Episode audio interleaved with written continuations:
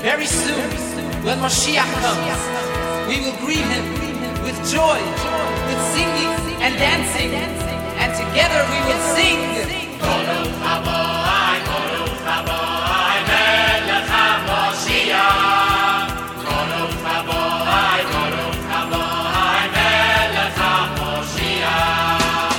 Welcome to Sunday Schmooze with Rabbi Mendy Kievman from the Chabad House Jewish Community Center on Cedar Street in Milford. Sit back, relax, and enjoy a stimulating discussion of news and humor from a Jewish perspective.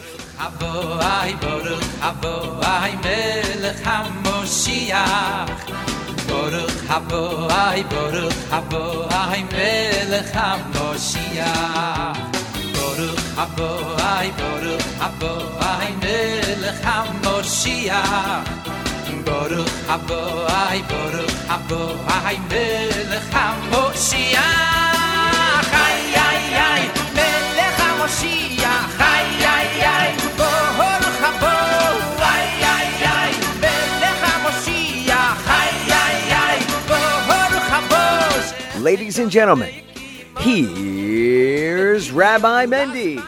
Shavua Tov, a gute Woche. Thanks so much for joining us today on Sunday Schmooze program. It's really exciting to get your feedback each week. So I know many of you take the time to send me feedback, both positive and constructive criticism, and I really appreciate it. Whether it's how you like the show's format, or what you liked in today's show, or yesterday's show, or last week's show, I'd love to hear from you, and I hope you'll continue sending me your feedback. I know I got a lot of feedback last week after I posted the story that Rabbi YY told. It was a very, very powerful story, and I'm happy that so many of you have appreciated that, and we'll do it again in the future. Today, we're already in the month of Adar. Last week last Sunday night was Rosh Chodesh, the beginning of the month. So we were just about getting ready to get into the month of Adar, but now we're ready there. And the month of Adar is Mishanichnas Adar Marvim Besimcha.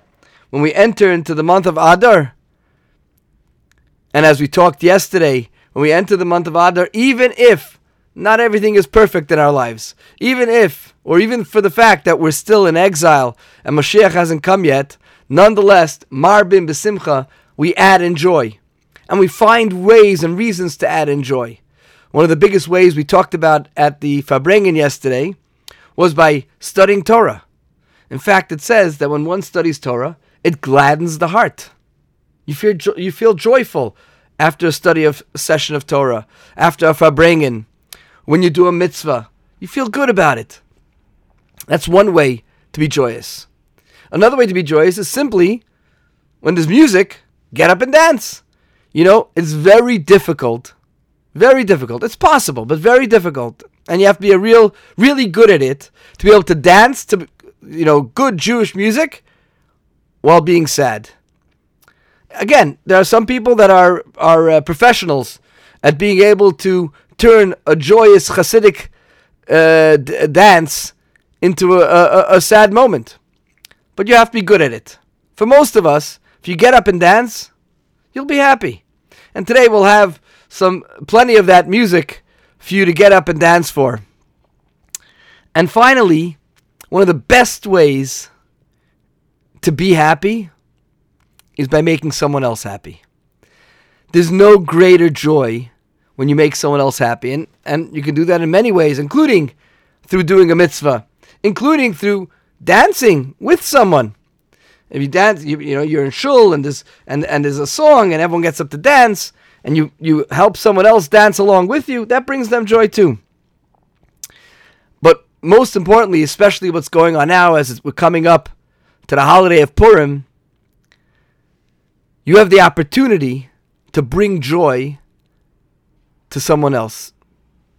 And that's by giving Shalach Manas, by giving some of the gifts that we're giving through the Purim Project, as well as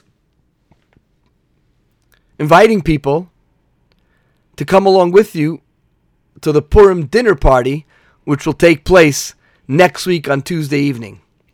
So there you have it. Very easy ways to help others and make them happy. So if you want to volunteer and you want to give out some of these hundreds of packages that we're going to be delivering around town, so starting today, this afternoon, we have 20 volunteers coming today to pick up packages. Some are taking 5 and delivering, some are taking 25, and some are even taking close to 50 packages to deliver. If you want to do that, and you want to bring joy to many people, and as a side note, as a side benefit, bring yourself much joy, then send an email to Rochy, Rochy at GotChabad.com, GotChabad.com, Rochy at GotChabad.com, and let her know how many gift packages you're able to deliver, and when you'd like to come pick them up. And you have all week to deliver them. So if you pick it up today, or you pick it up tomorrow, you can deliver it anytime. You have at least a week to make sure it gets to people before Purim. So there you have it. We're in the month of Adar. It's a month of joy. And now you have ways to add joy into your life. Let's begin right now by saying the Shema. So guys, if you can please grab a yarmulke or something to put over your head.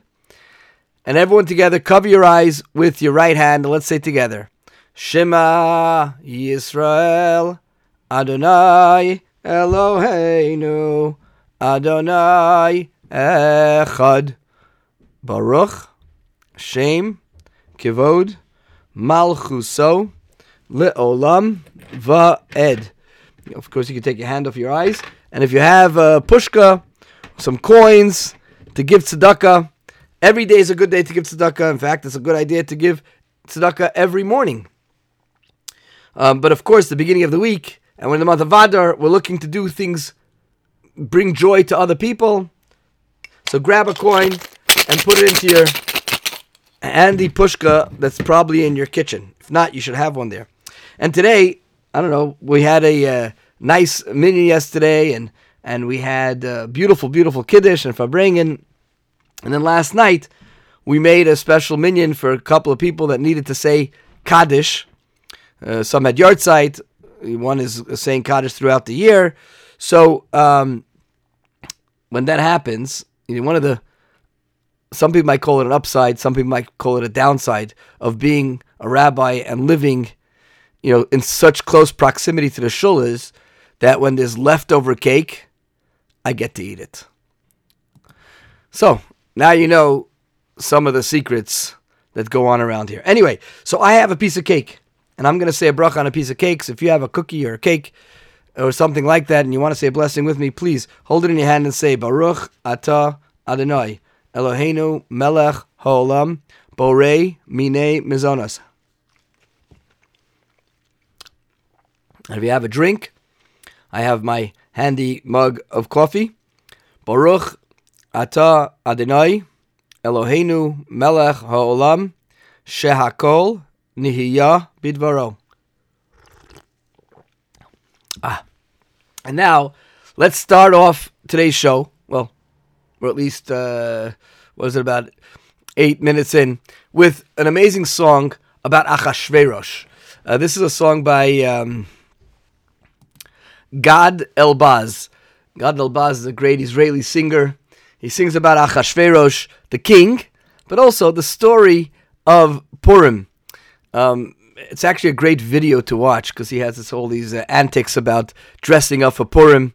As you know, this next Tuesday when we have our major Purim party, a Purim dinner party, the theme this year is going to be the international Hakel theme. It's a year of Hakel, bringing Jews together. So why not bring Jews together from all over the world? So people are able to dress up in the costume of any country.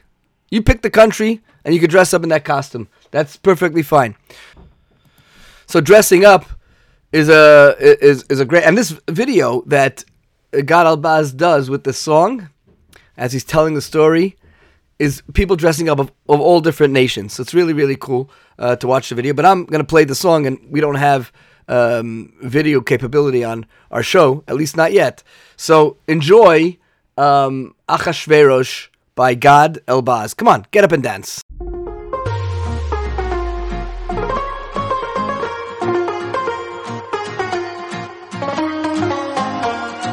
Once there was a mighty king, Ahasuerus was his name. From the land of Persia, we hear that he came. It is very difficult to try to explain how we ever managed to get the silly name. Ahasuerus, Ahasuerus, Ahasuerus, Ahasuerus,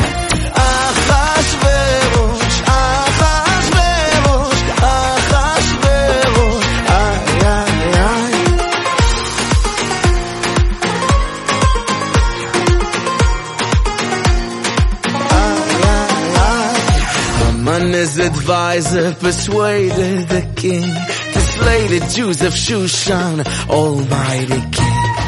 Jews of the kingdom, they wept, they cried, they didn't know what to do, how to save their lives. Ahasuerus, Ahasuerus, Ahasuerus, why? Ahasuerus, Ahasuerus, Ahasuerus, why?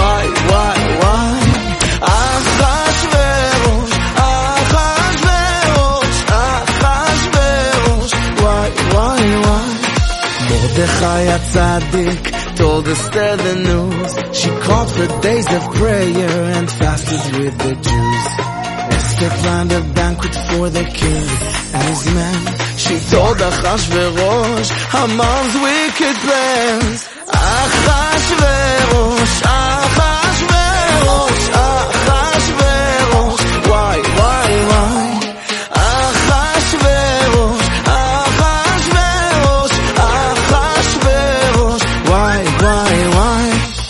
Was filled with anger and rose into a rage. Hang a man on those gallows, my second command. Ahasuerus, Ahasuerus, Ahasuerus, yeah. Ahasuerus, Ahasuerus, Ahasuerus,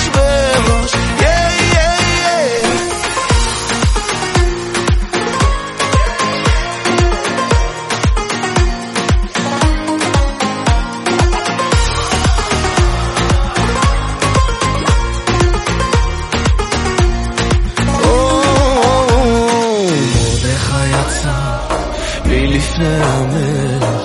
בלבוש מלכות ועטרת זהב, ומרדכי יצא מלפני המלך, בלבוש מלכות ועטרת זהב.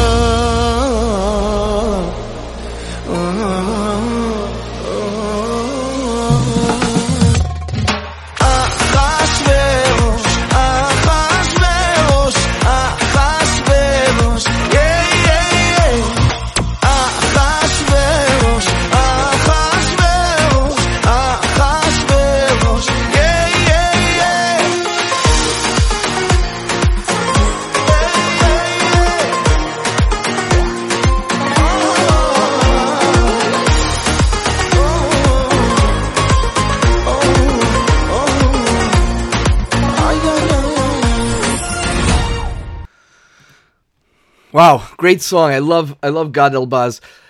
Now, I know I talked about the song and I talked about the name of the song. It was a great way for us to learn the story of Purim. But did I mention who Ahasuerus was? I probably did, but just in case I didn't, or maybe you tuned in late. Ahasuerus was the king in the Purim story. You know, Haman was the psychopath who wanted to wipe out the Jewish people. And we have Hamans even in today's day. Ahasuerus was the king who at first went along with Haman, and maybe Ahasuerus was just as bad, and some people say even worse than Haman himself. And in the end, had Haman hanged when he realized that Haman wanted to kill the Jewish people, which meant also his wife Esther.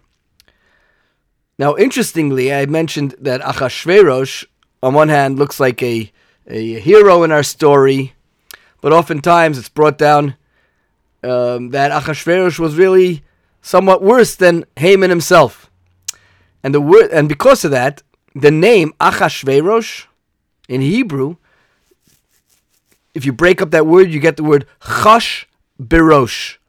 Hebrew word of the day brought to you by the Armenes who are going to be here for Purim, by the way. So if you want to see our old Gabbai, join us for Purim. They'll be here with us. So Chash Birosho means he has a headache. In modern Hebrew, you could say Ke'ev Rosh, which means a pain in the head. Chash Birosh means he's feeling a headache. And indeed, Ahasuerus was that kind of guy. He was a headache for many, many people. So earlier, I was talking about the cake that I'm lucky to have by when I live in such close proximity to the shul, which reminded me about the story of my friend Shirley Sharfman. You know Shirley Sharfman, right? Well, she was in a diet club, and while she was at one of the meetings, she was kvetching about the fact that she was gaining weight. Oy, she said, let me tell you why I'm gaining weight. I made the best chocolate cake that everyone in my family loves, and I made it for Shabbos. And Friday night at the Shabbos dinner, we cut up cake for dessert, and we gave out half of it. Half the cake went for dessert. Everyone ate a piece. But then I woke up Shabbos morning, and everyone was still asleep. And I saw the half cake was still there. So I kept staring at this other half of cake. And finally, I couldn't hold myself back. So I took a thin slice, a little sliver of cake. But you know how it goes.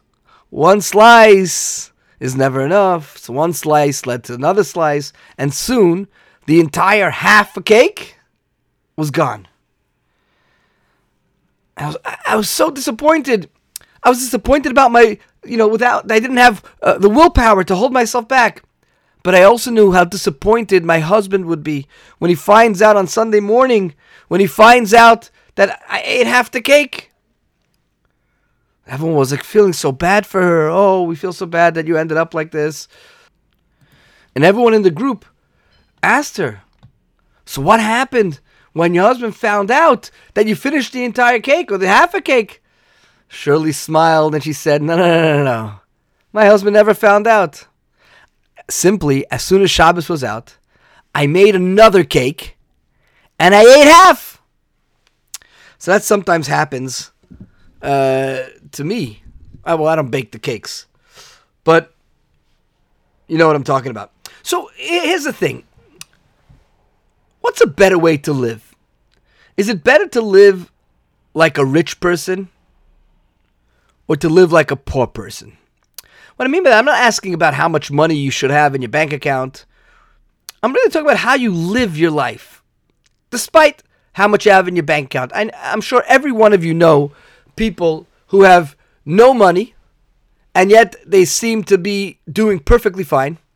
And there are people who have loads of money, and no matter what, whenever you talk to them, they're always complaining about some issue or another about their money. We all know people like that in every direction. But you know what?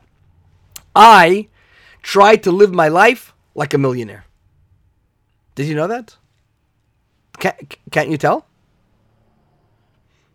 So what I mean by that, some people might say, well, what do you mean you want to live like a millionaire? Well, I'm not saying that I have this burning desire to live in some huge mansion. I don't want to own a private jet. And I'm not looking to take my family every weekend on a cruise on a super yacht. I don't even want to own a super yacht. I'm not even sure I ever want to go on a super yacht. But what I am saying is that I want to have the mindset of a millionaire. Let me explain.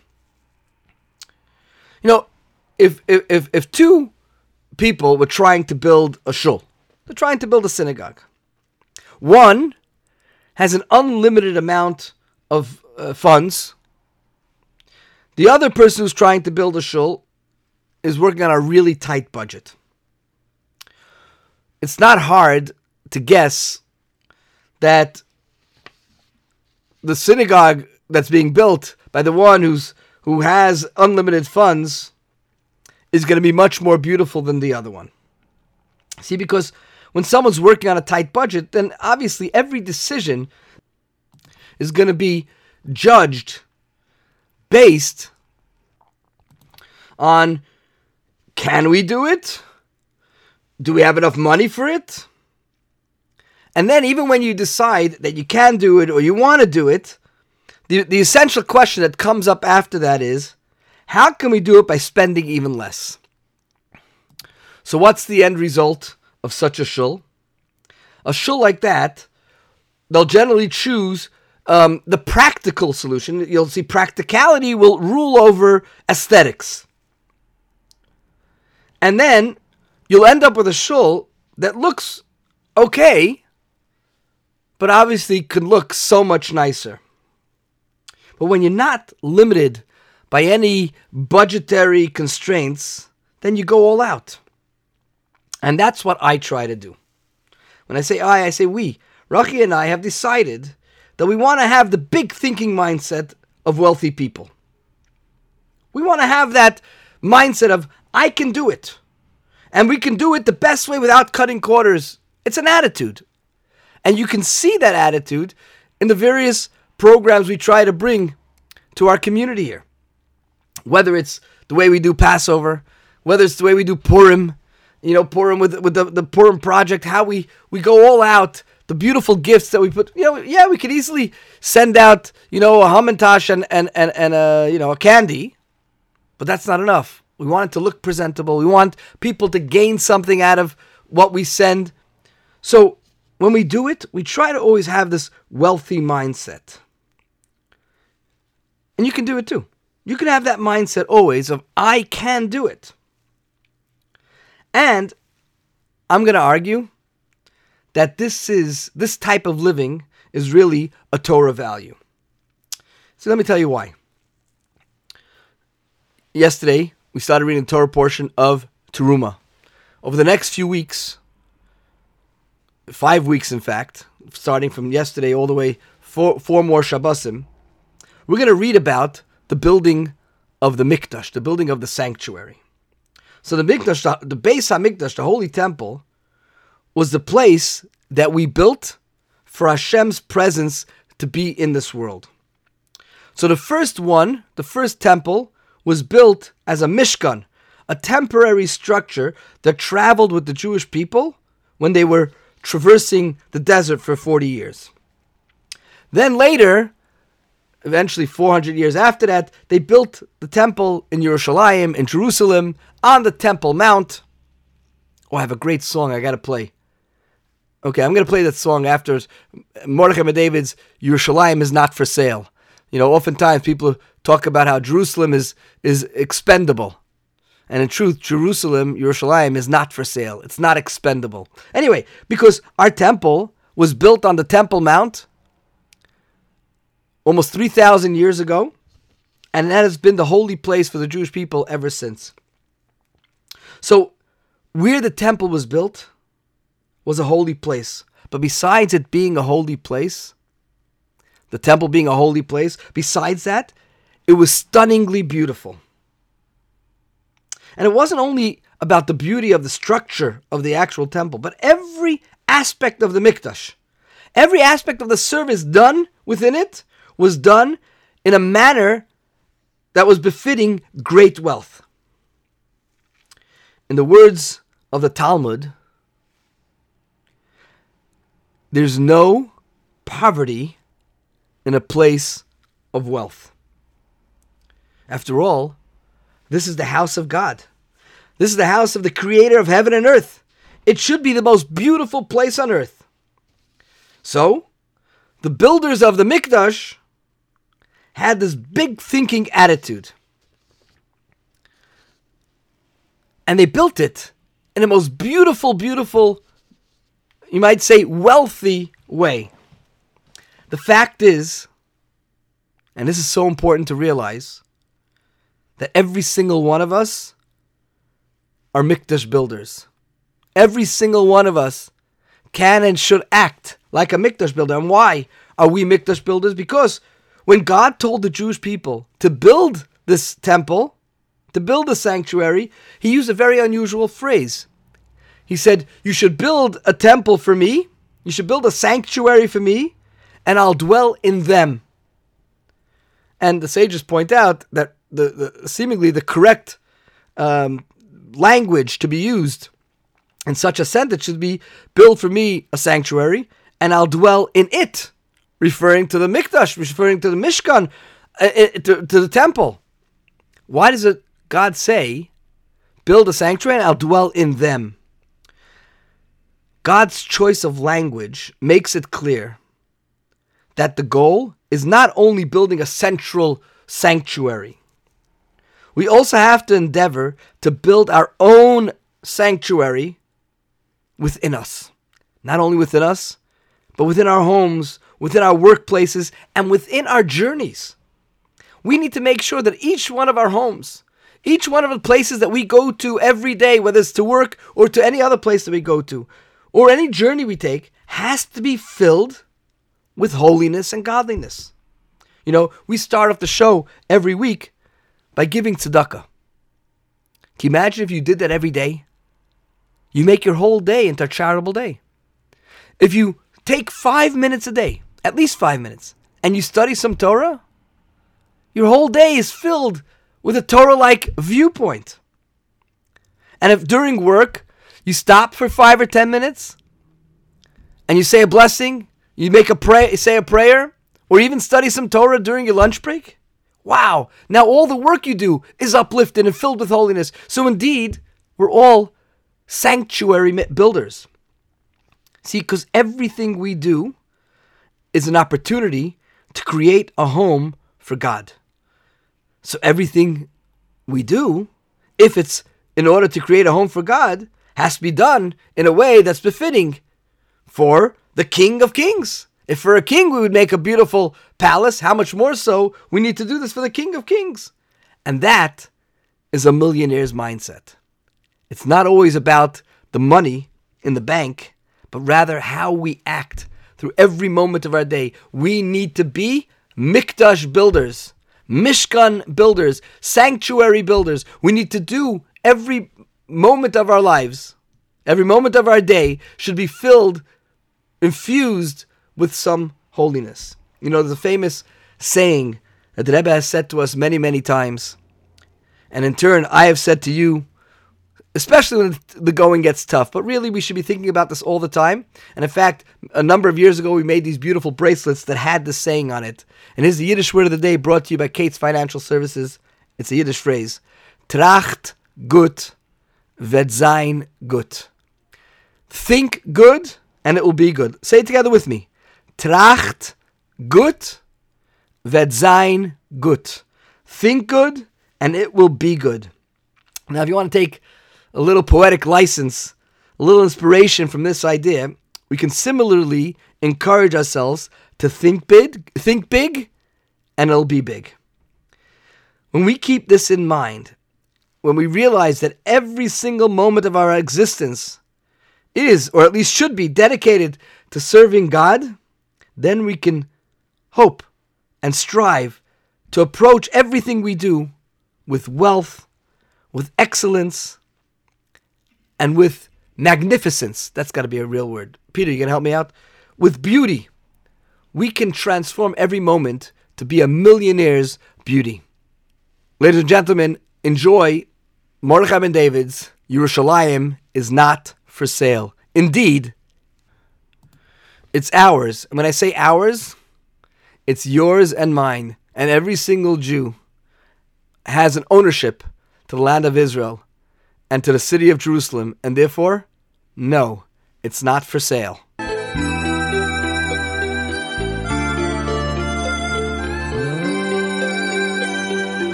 Overnight, a massive construction atop our Jerusalem mountains, a campus luring innocent souls to drink from the forbidden fountains.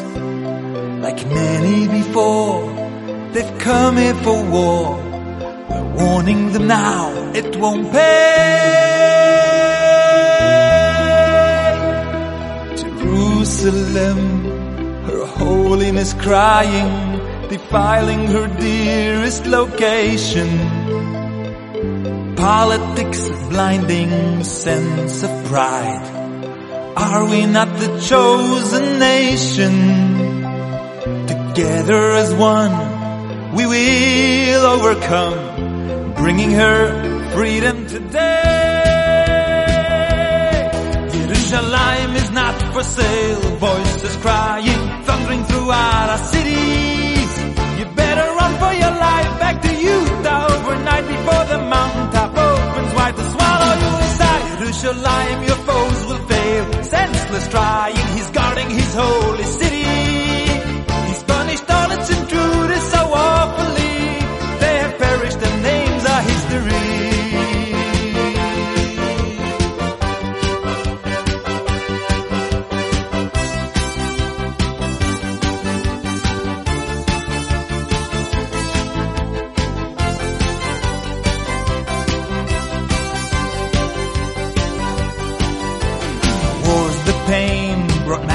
Turning back to the roots more than ever. The leftists fiercely fighting truth, dampening that spark still burning. So wake up, my friend, this is the very end. The arrows are pointing our way. Yerushalayim is not for sale, voices crying, thundering throughout our cities. You better run for your life, back to Utah overnight before the mountaintop opens wide to swallow you inside. Yerushalayim, your foes will fail, senseless trying, he's guarding his holy city. He's punished all its intruders so awfully, they have perished, their names are history.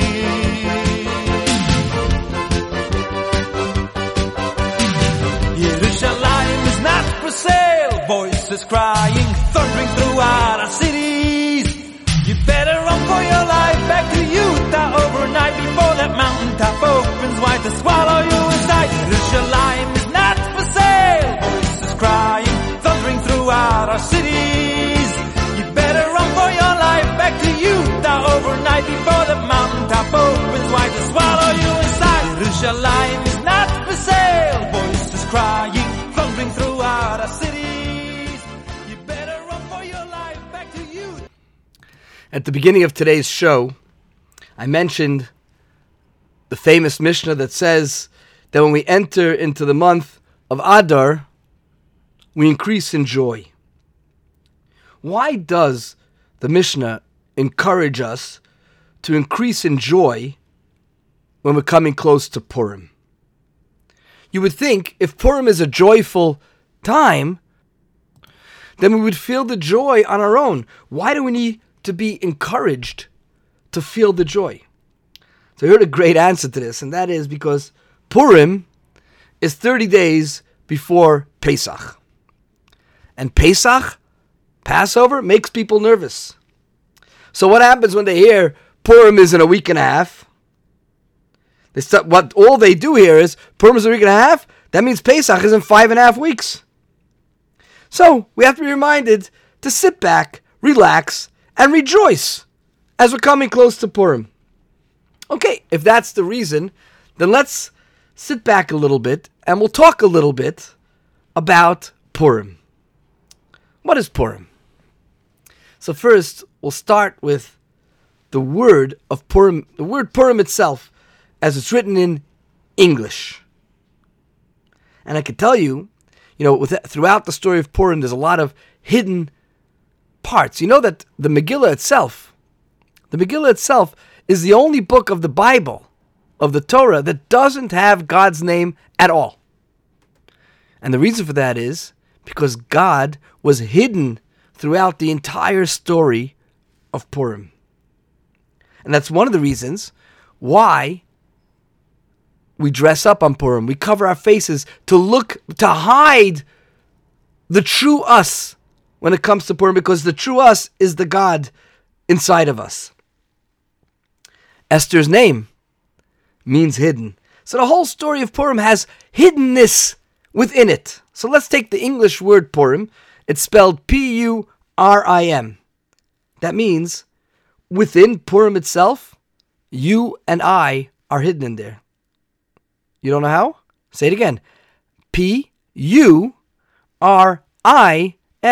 You and I are hidden within the word of Purim, because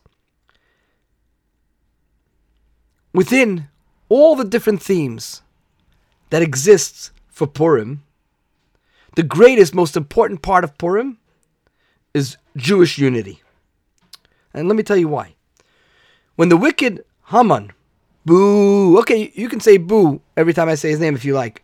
So when the wicked Haman approached King Ahasuerus, and he was hoping to get the king to agree to give him his royal stamp of approval for his awful, awful plot against us,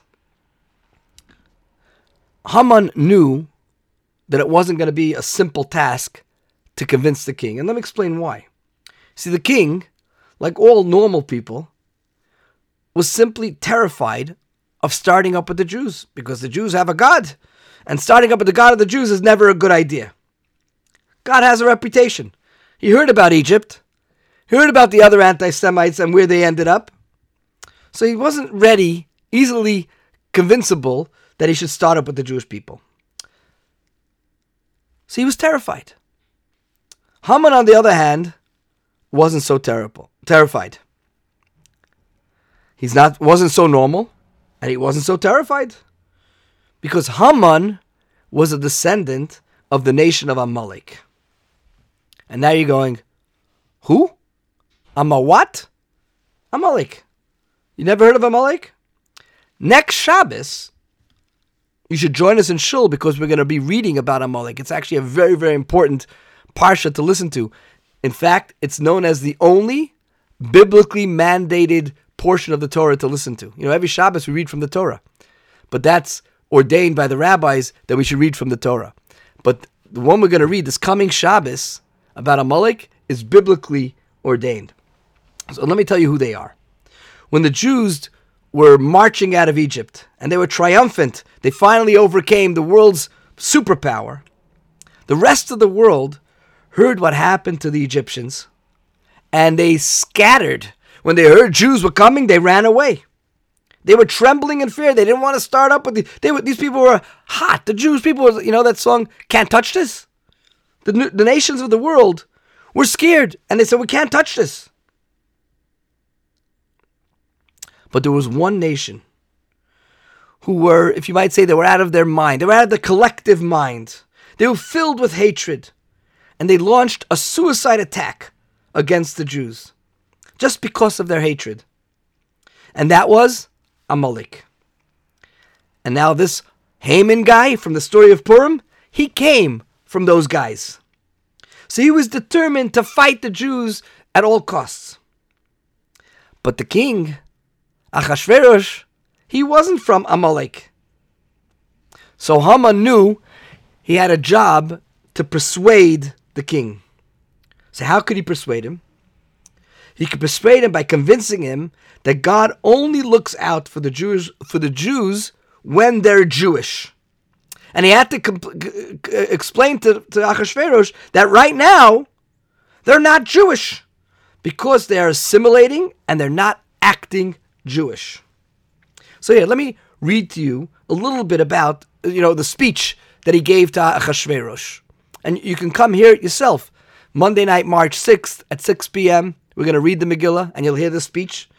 And again, we're going to be reading it during the day on Tuesday at the Purim party at 5 p.m. on March 7th. Make sure you're joining us, and go to our website, jewishma.com, jewishma.com, and register to join us for these events, so you can hear the speech directly from the Megillah. This is what he says. He says, there is one nation, Am Echad, mefuzar or mefayrad bein ha'amim. You know what that means? It means that this one nation is scattered and separate among the peoples throughout all the provinces of your kingdom. And he continues.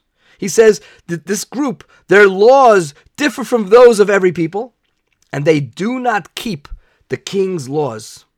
And he concludes, it is therefore of no use to the king to let them be. So who is he talking to? When he says this little speech, who is he really talking to? When he says the king, who is he really addressing? Whose laws is he saying that the Jewish people aren't keeping? So it's explained that it's clear that he was speaking to Ahasuerus, but also he was speaking to God himself. The king he was referring to, besides Ahasuerus, he was referring to the king of the universe.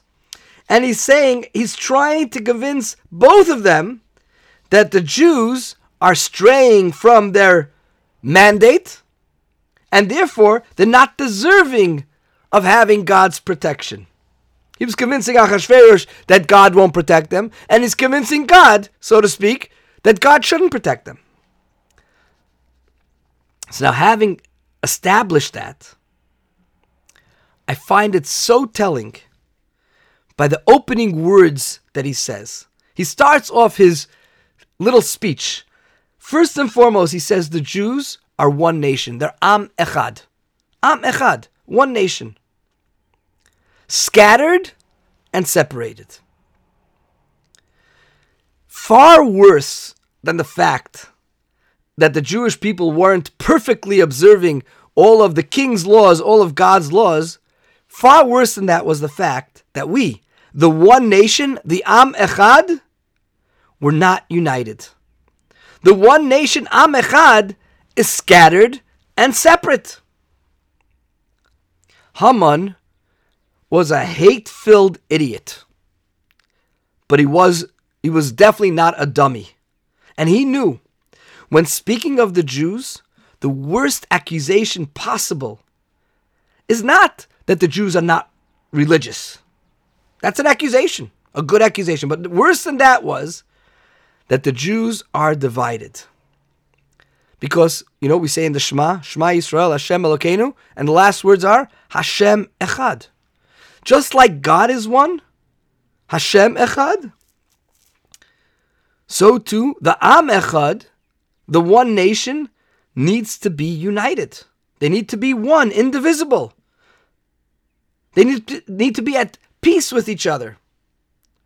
Our nation's theme, everything we stand for, is Echad, is one. God is one, and we are one. Doctors, lawyers, inventors, musicians, scientists, Nobel Prize winners.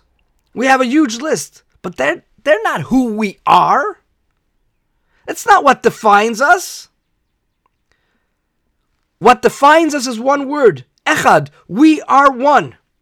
It's our essence. It's our identity. It's our calling. It's our claim to fame. Our mission. It's our purpose. Oftentimes people talk about the DNA test they take. You know what the DNA test is? Am Echad. We must live united because we are united at our core. It's just the way it is. Even Haman knew it. He knew that we are Am Echad. And that's why he started off everything he said. It's Am Echad who are acting separate, acting disjointed and not united. And Queen Esther also knew this. Haman was smart, but Esther was smarter. Before she goes on her mission to ask the king to change the decree, again, if you want to know all this cool story stuff, join us next week to hear it. And go to jewishma.com today to sign up for it. So before she goes to the king to get him to change the decree, she sends a message to Mordechai. And she says to him, the first word she says, go assemble the Jews. Now, obviously, what did she say to assemble the Jews to do? To do good deeds, to fast, to pray, to ask God for forgiveness. But more importantly, her opening words were, assemble them, bring them together. They need to be as one. The Jews united, and the king changed his mind. And again, the king, Ahasuerus, and the king, God, changed his mind. And within 48 hours, Haman was gone, and all his angry, hateful, pea-brained, foul-mouthed children went with him.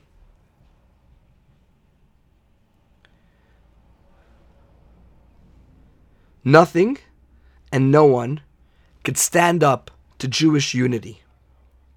It's more than a force of nature. It's a force of supernature. We must not fight with each other. Our unity is our strength. Who knows why the Jews in the Purim story were scattered and separated?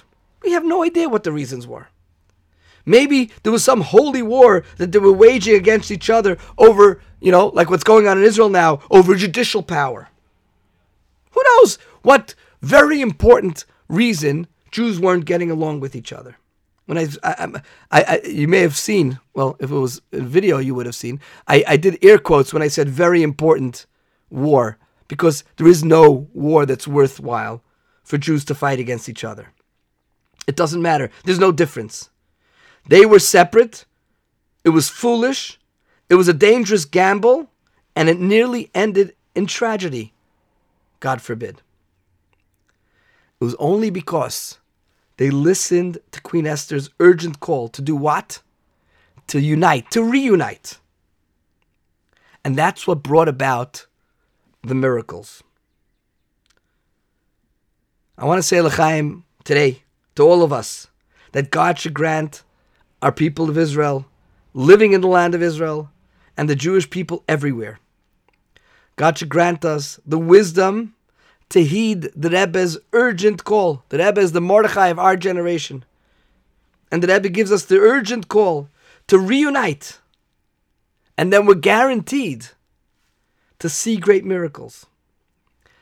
In the Megillah it says, when things turned around, and we say this every Saturday night. We said it last night. We had a big Havdalah here at Chabad. And during the Havdalah, everyone repeated the words after Chani, our daughter Chani said the words, and everyone repeated after him, La Yehudim, Haisa, Ora, V'simcha, V'sason, Vikar. That the Jews, the Yehudim, all of them, have light, gladness, joy, and glory. And then concluded with, Kain ti elonu. So shall it be for us. As we get together for the festivities of Purim. Remember how Purim has you and I in the name of Purim? I bless you and I, and all the Jewish people, the blessing of peace, the blessing of unity, and the blessing that all the miracles we want and need. And the most important miracle, the miracle of the revelation of Moshiach, which is going to happen. But through our unity, we're going to make sure it happens and happens now. And here's one more Get Up and Dance song, Am Echad, One Nation, by Ari Goldwag. It's a Hebrew song. It's a great upbeat dancing kind of song. And if you want to do your exercise to the song, go right ahead. You can do that too. Dancing is the best exercise you can ever get. So get up. Don't be afraid. Am Echad, we're one nation. Ten liad, give me a hand. Because Shevet Achim Gam Yachad, we sit all together as one.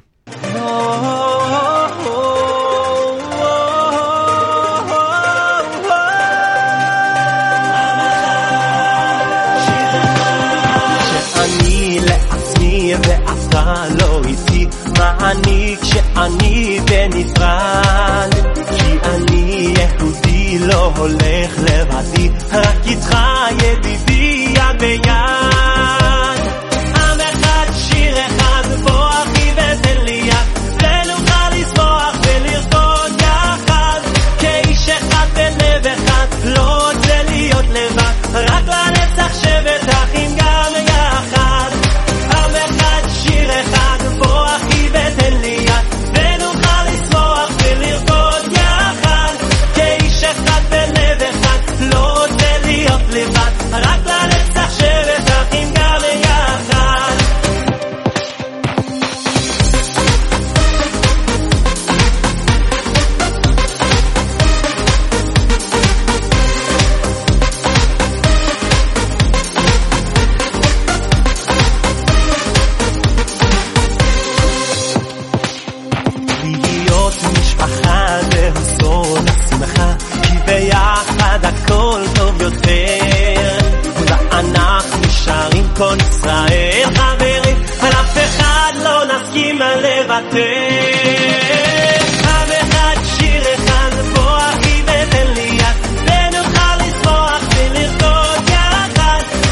Shehad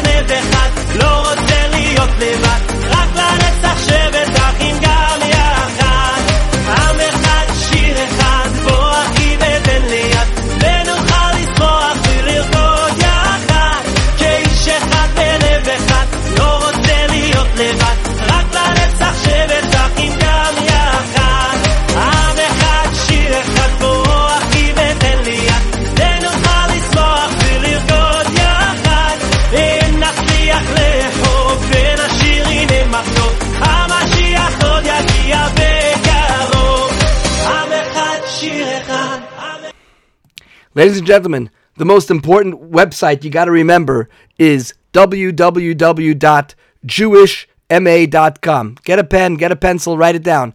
www.jewishma.com. On that website, you have everything you need for Purim, to register for the Megillah, for the Purim parties, for the everything you need is all there on our website, jewishma.com. Unfortunately, the Purim fortunately, but unfortunately for some, the Purim Project is closed. We already are sending out the gifts starting today. People are coming to pick up the gifts. But whether you took part in the project or you didn't, you can take part in bringing joy to others by delivering these to the homes around in our community. So again, reach out to Rochy, Rochy, R-O-C-H-Y, at GotChabad.com. R-O-C-H-Y at G-O-T-C-H-A-B-A-D.com. And let her know when you can come today, tomorrow, Tuesday, and have them delivered within a week to the people and bring joy. And that will bring you joy. And I look forward to spending Purim with you. A quick shout out of a happy birthday to our granddaughter, Chana Munitz. This past Thursday, happy first birthday. May you have a shnas atzlacha, a year of success. And to the parents as well, both for her birthday, but also an extra shout out to Mushki and Shmuli Munitz today at their anniversary, the second wedding anniversary. Mazel tov and shnas atzlacha. And at this point, I want to let out a little secret, and that is that, as you may know by now, right after Purim, Rochy and I are embarking on a trip together with community members on the awesome JLI Land and Spirit experience in Israel. And during that time when we're away, the community that's here is going to be lucky to have Shmuli and Mushki Munitz, along with their daughter Chana, take over the Chabad House for those couple of weeks that we're going to be away.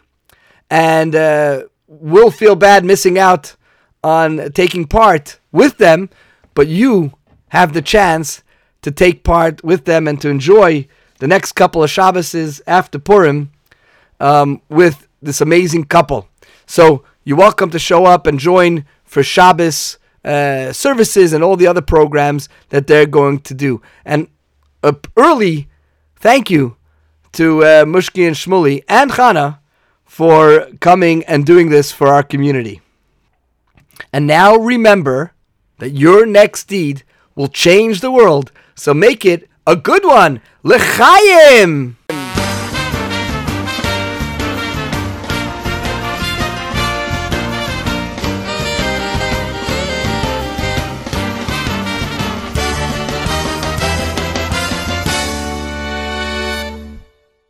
You've been listening to Sunday Shmooze with Rabbi Mendy Kievman from the Chabad House Jewish Community Center on Cedar Street in Milford. For more information on the Chabad House, including upcoming events, adult programs, Hebrew school, and more, visit gotchabad.com. That's G-O-T-C-H-A-B-A-D.com. Shalom.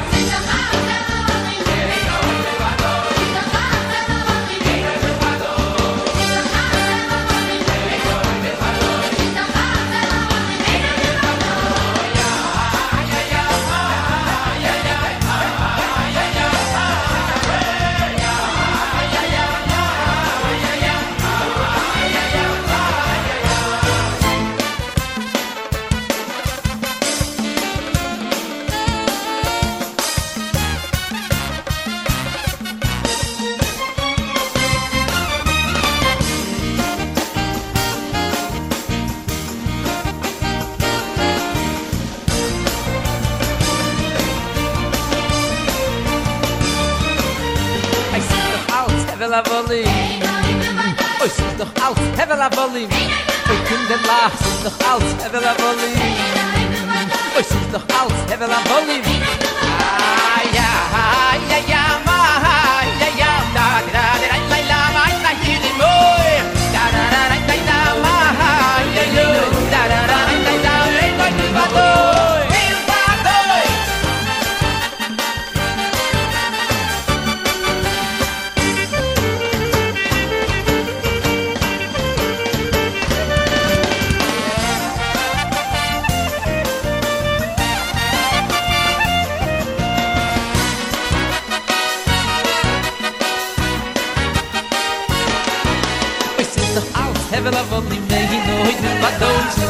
Hevel Avolim, ich doch will badoi.